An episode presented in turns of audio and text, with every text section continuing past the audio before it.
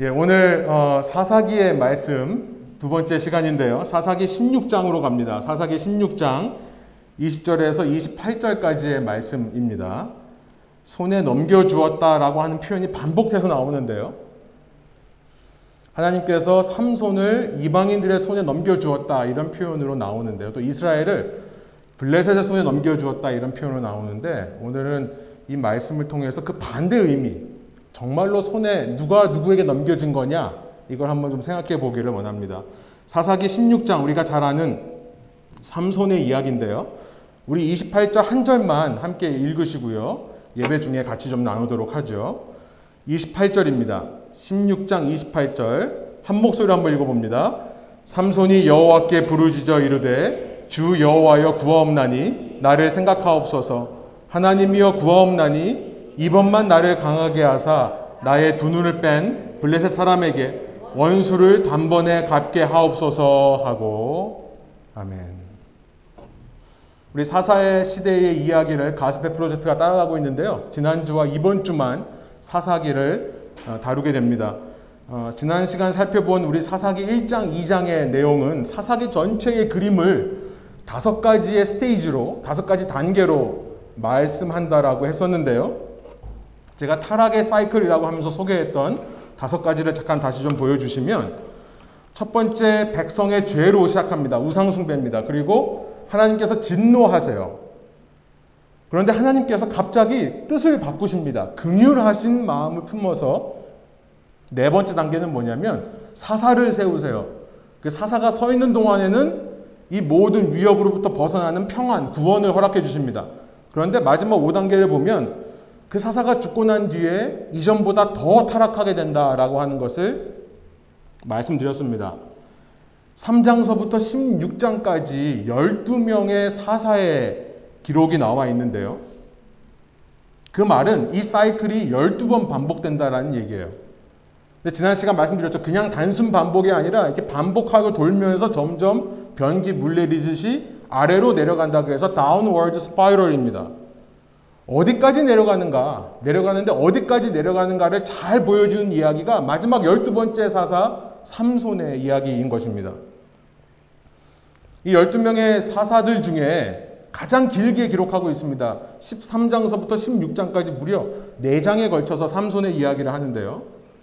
이 삼손을 통해 이스라엘이 얼마나 타락했는지를 보여주시는 것 같아요.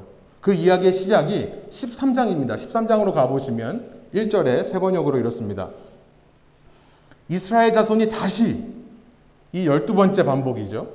주님께서 보시는 앞에서 악한 일을 저질렀다. 그래서 주님께서는 그들을 40년 동안 블레셋 사람들의 손에 넘겨주셨다. 블레셋, 이 필리스틴이라고 하는 사람들은요.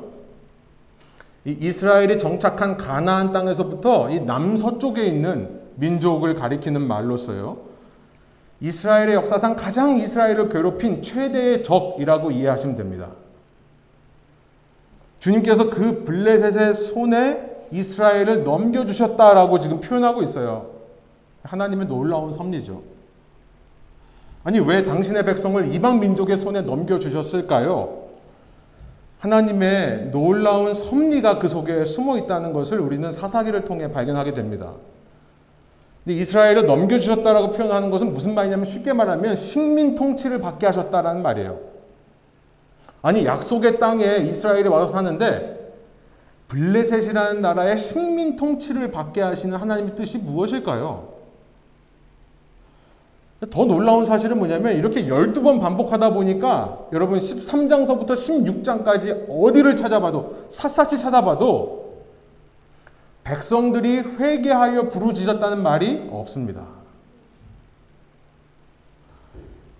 이렇게 식민 통치를 당하면서도 이전까지는 그래도 도와주세요라고 구원 구원 을 요청했는데요. 이제는 더 이상 부르짖지 않는 이스라엘의 모습을 발견하게 되는 것 같아요.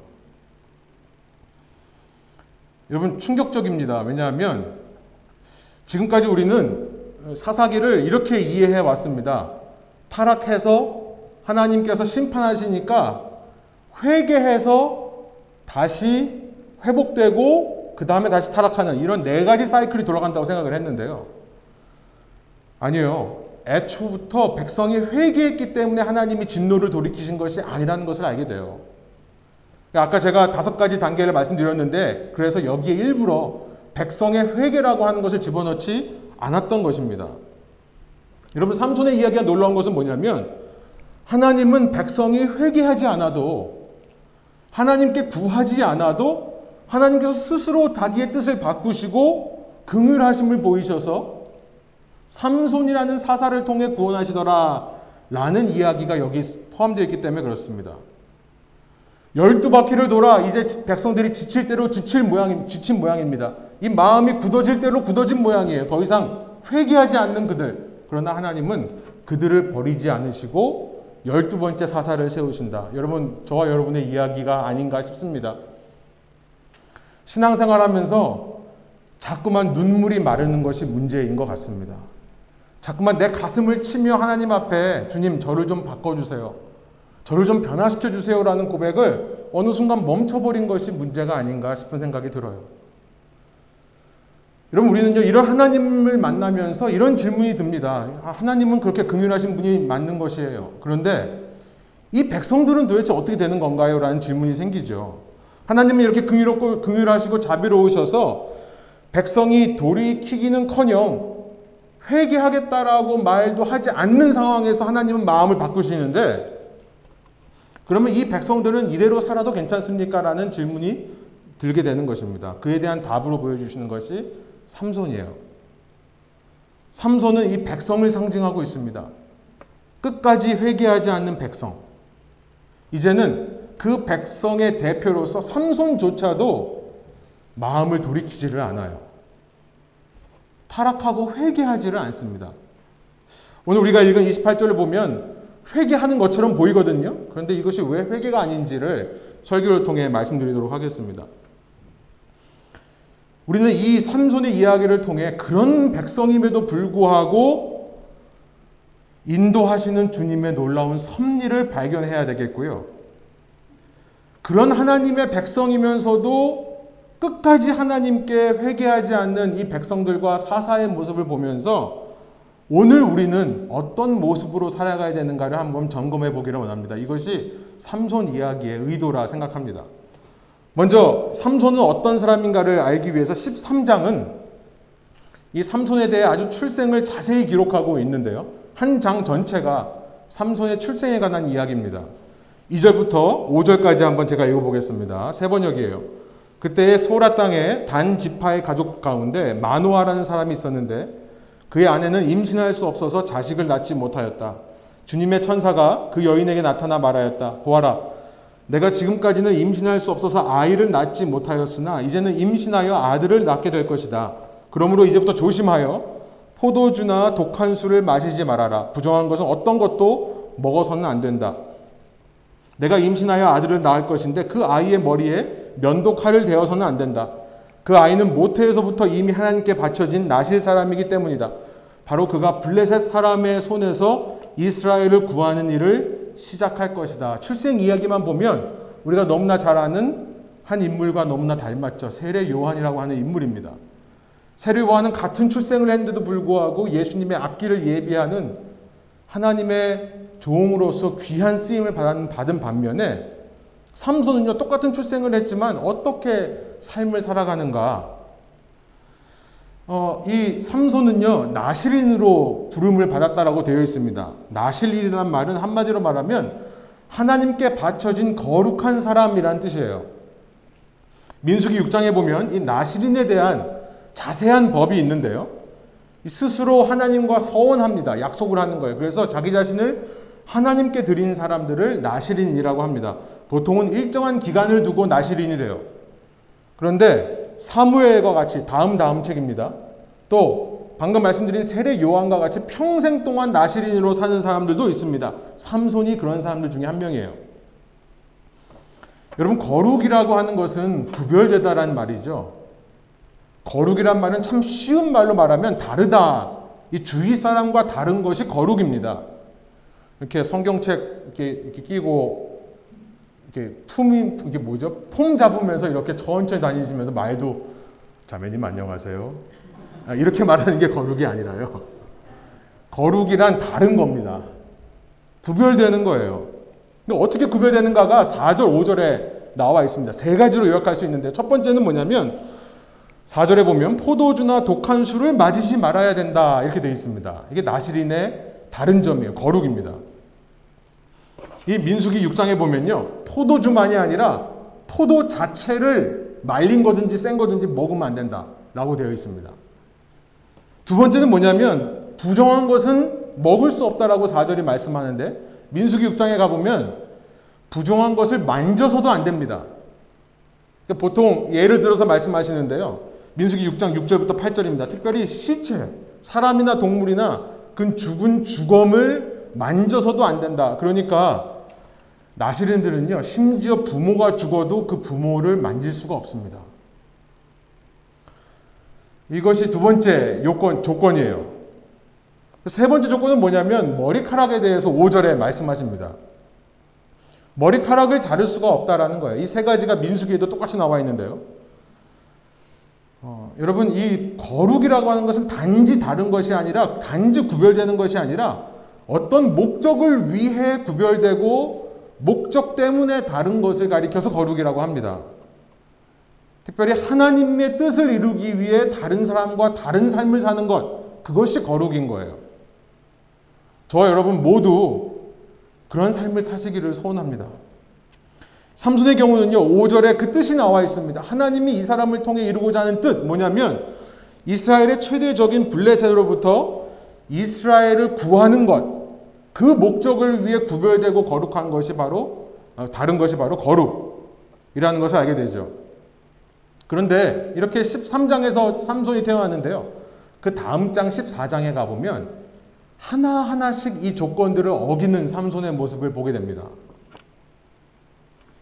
여러분 제가 지난 시간에 이 사사기의 핵심은 보는 거라고 했습니다. 그렇죠. 사사기 맨 마지막을 보여주시면 맨 마지막 21장 25절이 그때 당시에 이 사사기의 내용을 말씀하시면서 이스라엘의 왕이 없었으므로 사람들이 각기 자기 소견에 옳은 대로 행하였더라라는 말로 끝난다고 했어요.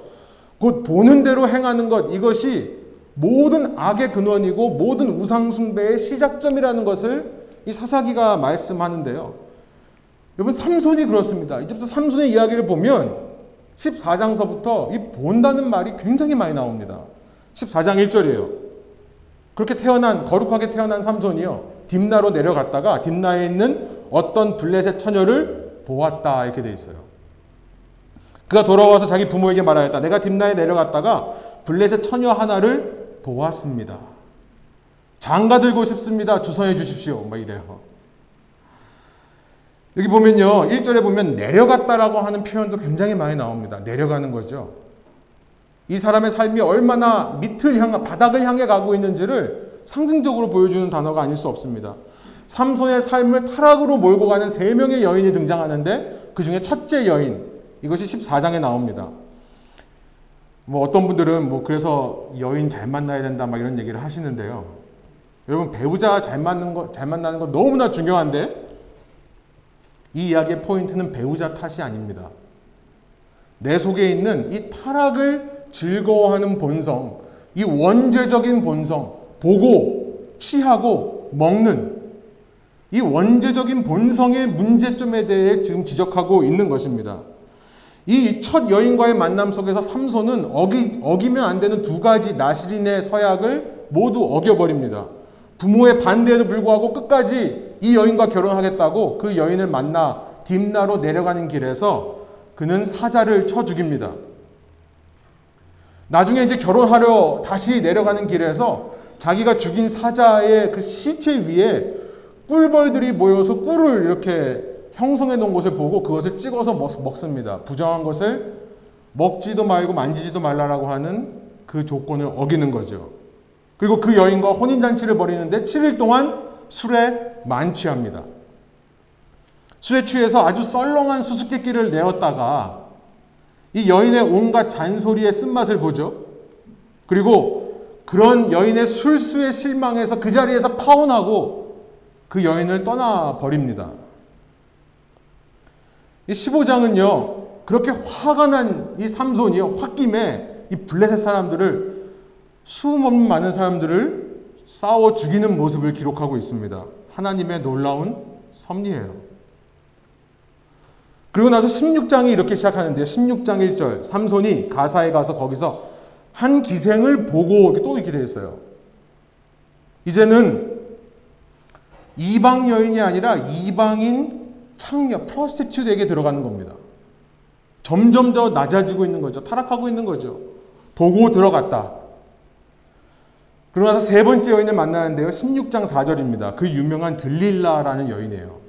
그런데 그 들릴라를 굳이 출신을 밝히고 있습니다. 소렉 골짜기에 사는 어떤 여자를 사랑하게 되었는데 그 이름은 들릴라였다. 소렉이라는 말은 포도 넝쿨이라는 말이에요. 그러니까 나시린으로서는 범접할 수 없는 이방 여인일 뿐만 아니라 어디에 살았다고요? 골짜기에 살았다는 것이 힌트죠. 내려가는 겁니다. 어디까지 내려가는가? 이제 바닥을 치게 되는 것을 의미하지 않겠습니까?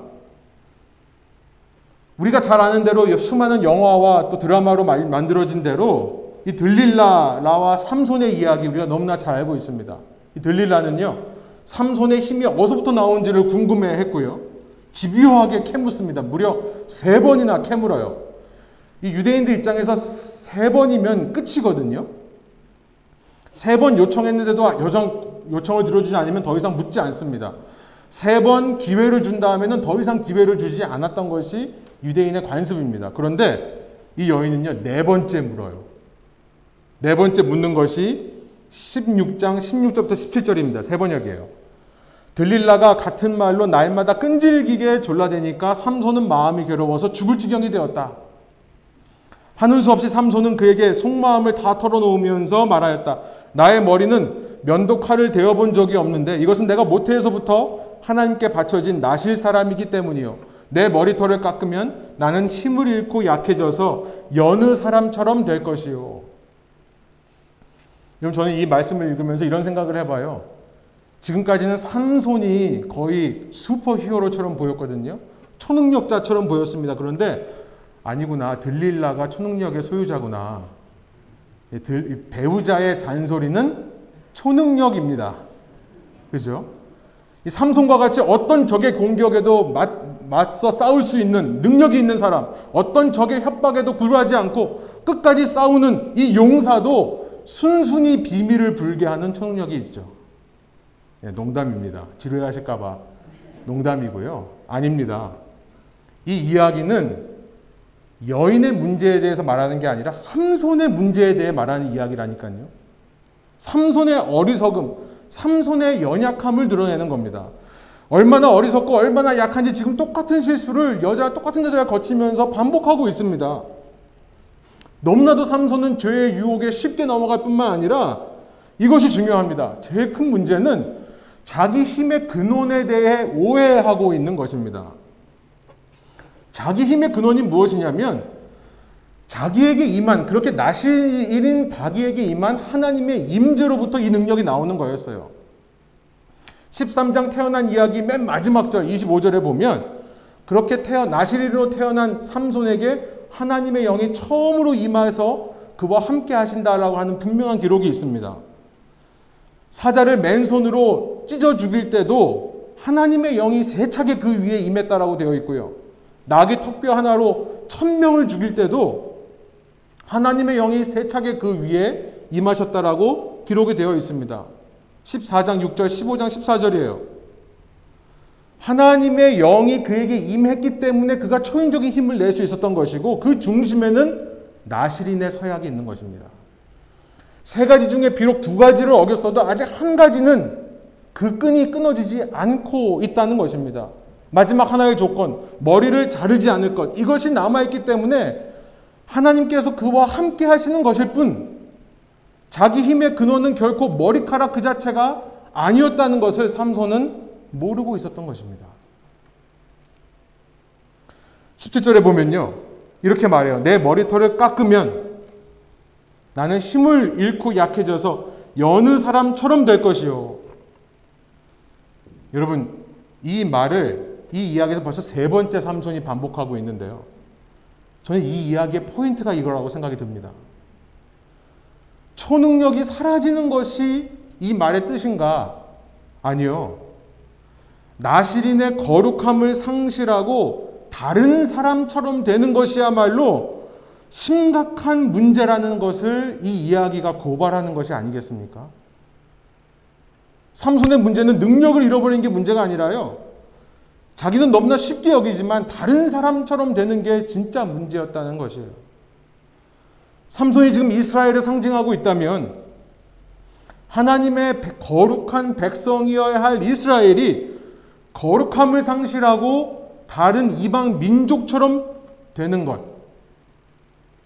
이것이 문제라는 것을 이 이야기가 고발하는 것이 아니겠습니까? 조금에 다시 짚어보기로 하고요.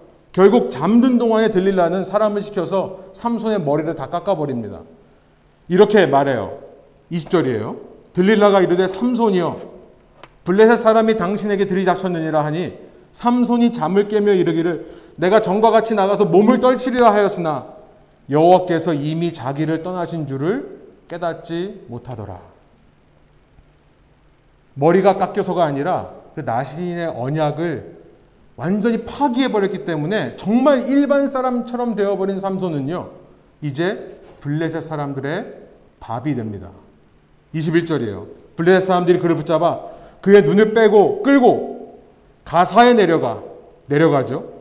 노줄로 매고 그에게 옥에서 맷돌을 돌리게 하였더라. 여러분, 그런데요. 저는 여기 하나님의 정말 놀라운 섭리가 있다고 생각합니다. 삼손 이야기의 기가 막힌 반전이에요. 아이러니입니다. 하나님께서 이스라엘 백성을 블레셋 손에 넘겨주셨던 이유, 하나님께서 이렇게 삼손을 떠나셔서 삼손으로 하여금 이방인들의 손에 넘어가게 하신 이유, 하나님의 놀라우신 섭리, 그의 눈을 빼었다라는 거예요. 너무나 잔인한 이야기지만요. 이제까지 삼손에 있어서 가장 큰 문제가 바로 눈 아니었습니까? 12명의 사사들의 등장에도 불구하고 계속해서 이스라엘이 타락하는 이유가 그 근본 이유가 바로 눈 때문이 아니었습니까? 삼손이요. 그렇게 기세등등할 때는 몰랐는데요. 자신만만할 때는 몰랐는데요. 그 자신만만하고 기세등등한 자기의 힘이 빠져버리자 동시에 하나님께서 그의 최대 약점도 뽑아내시더라라는 것입니다. 하나님의 놀라운 섭리가 아닐 수가 없어요. 요한복음 15장의 말씀이 생각납니다. 하나님은요, 우리를 포도나무 가지처럼 여기세요. 그래서 때로는 더 열매 맺게 하시기 위해 가지치기를 하십니다. 실제로 농부들이 가지치기 하는 모습을 보면 경악을 금치 않을 수가 없습니다. 분명히 열매가 맺힐 수 있는 것 같은 가지인데요. 잘라버려요. 열매 맺게 하기 위해서요.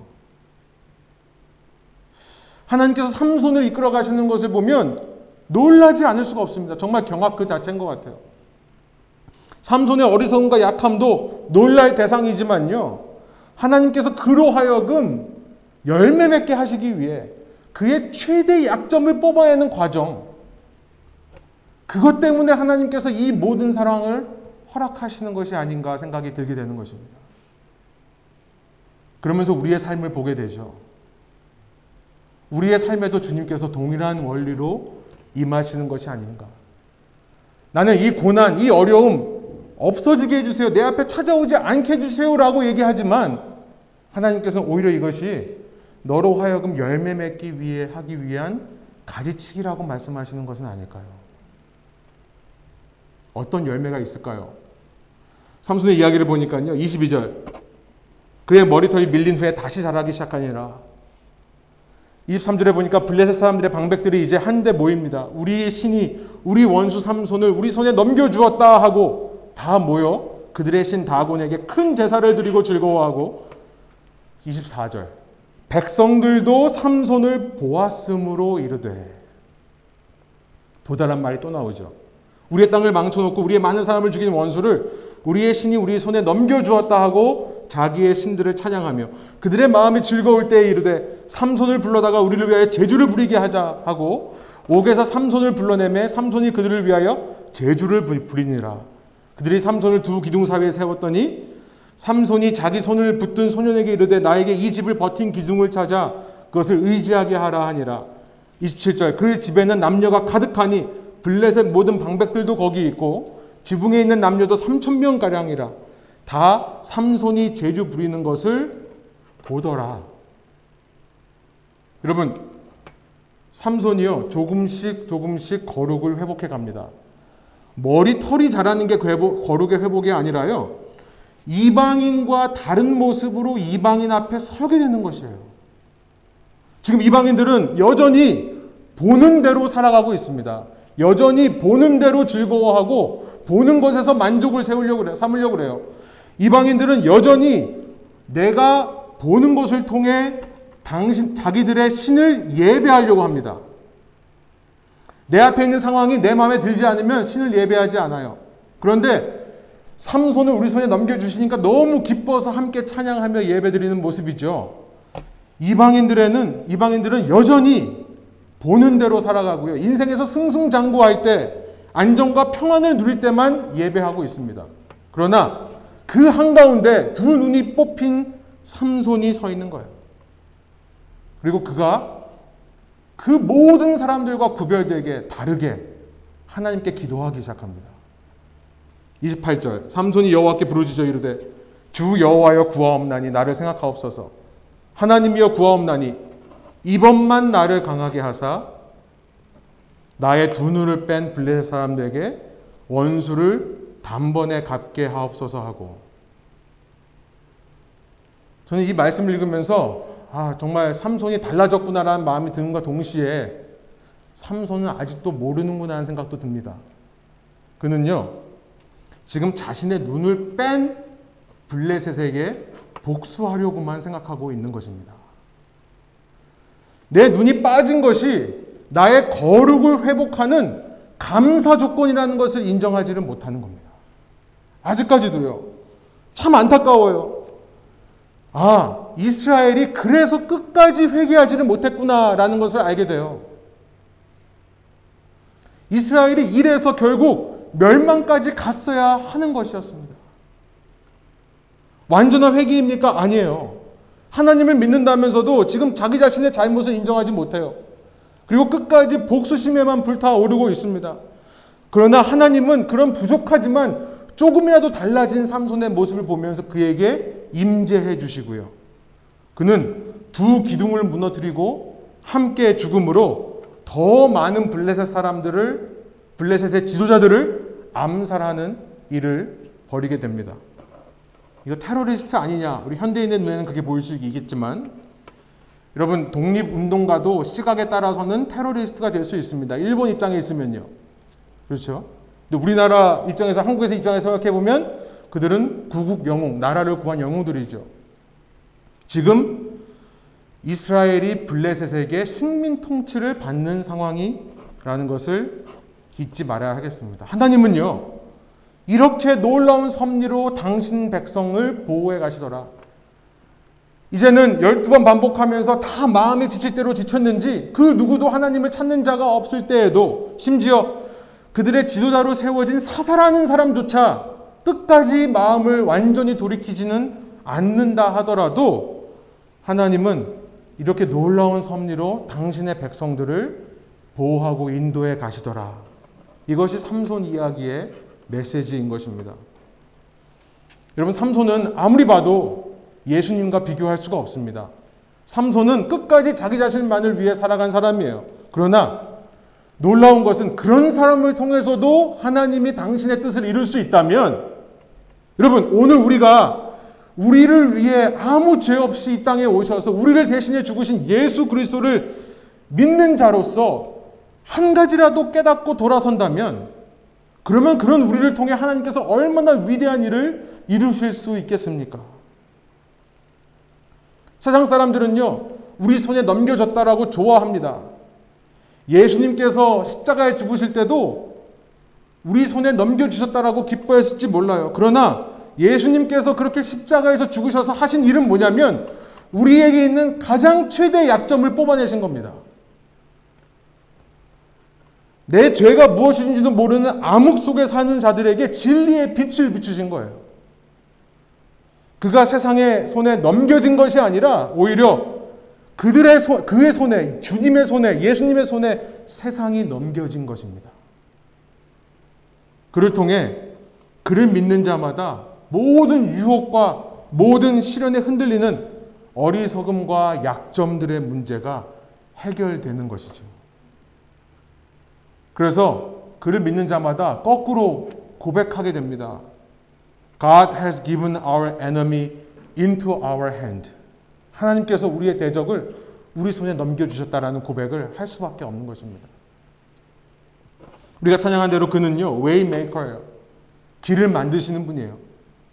길이 없는 광야에 사막, 사막에 강을 내고 길을 내시는 분이십니다.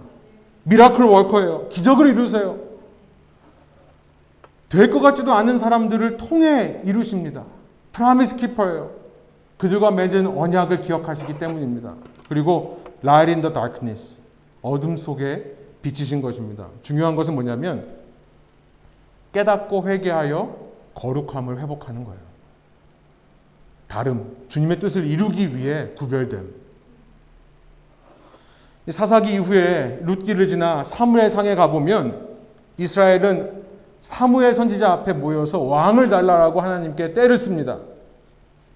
사무엘은 인간 왕이 세워질 때의 문제에 대해서 그 백성들에게 엄히 경고합니다. 그런데 그 경고를 다 듣고 나서 백성들이 이렇게 얘기해요. 사무엘상 8장 19절부터 20절이에요.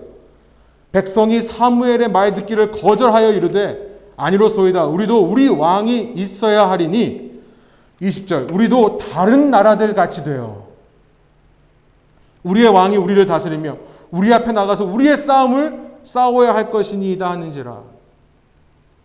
이 말을 듣고 하나님이 왕을 허락하세요. 우리도 다른 나라처럼 되겠다. 하나님의 백성이 거룩함을 잃어버릴 때 그들의 원대로 해주십니다.